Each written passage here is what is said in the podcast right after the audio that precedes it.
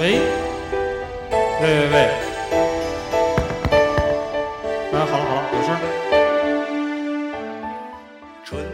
飞翔作者张嘉文。他决定把它赶到树上这座城里树不多了。找到一棵大体合适的树这花了他不少精力和很多钱。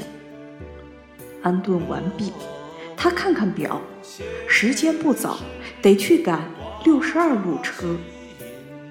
这时，树枝流下来，凝住了她的裙子。他仰头唤他：“帮帮我！”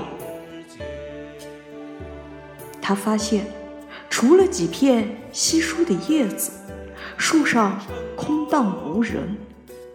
他感到奇怪，他伤心地摘下一片叶子，然后决定报警。这时，他又发现手中的叶子是假的，是塑料的。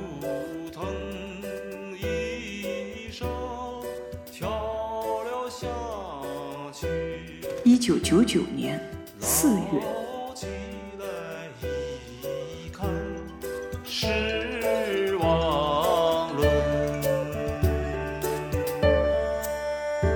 李白同志。作为一名唐朝的老共产党员，请问您下水救人的时候是怎么想的呢？啊，那天日照香炉生紫烟，天气很热，飞流直下三千尺，我就下河洗了个澡，就顺手把王伦捞了起来。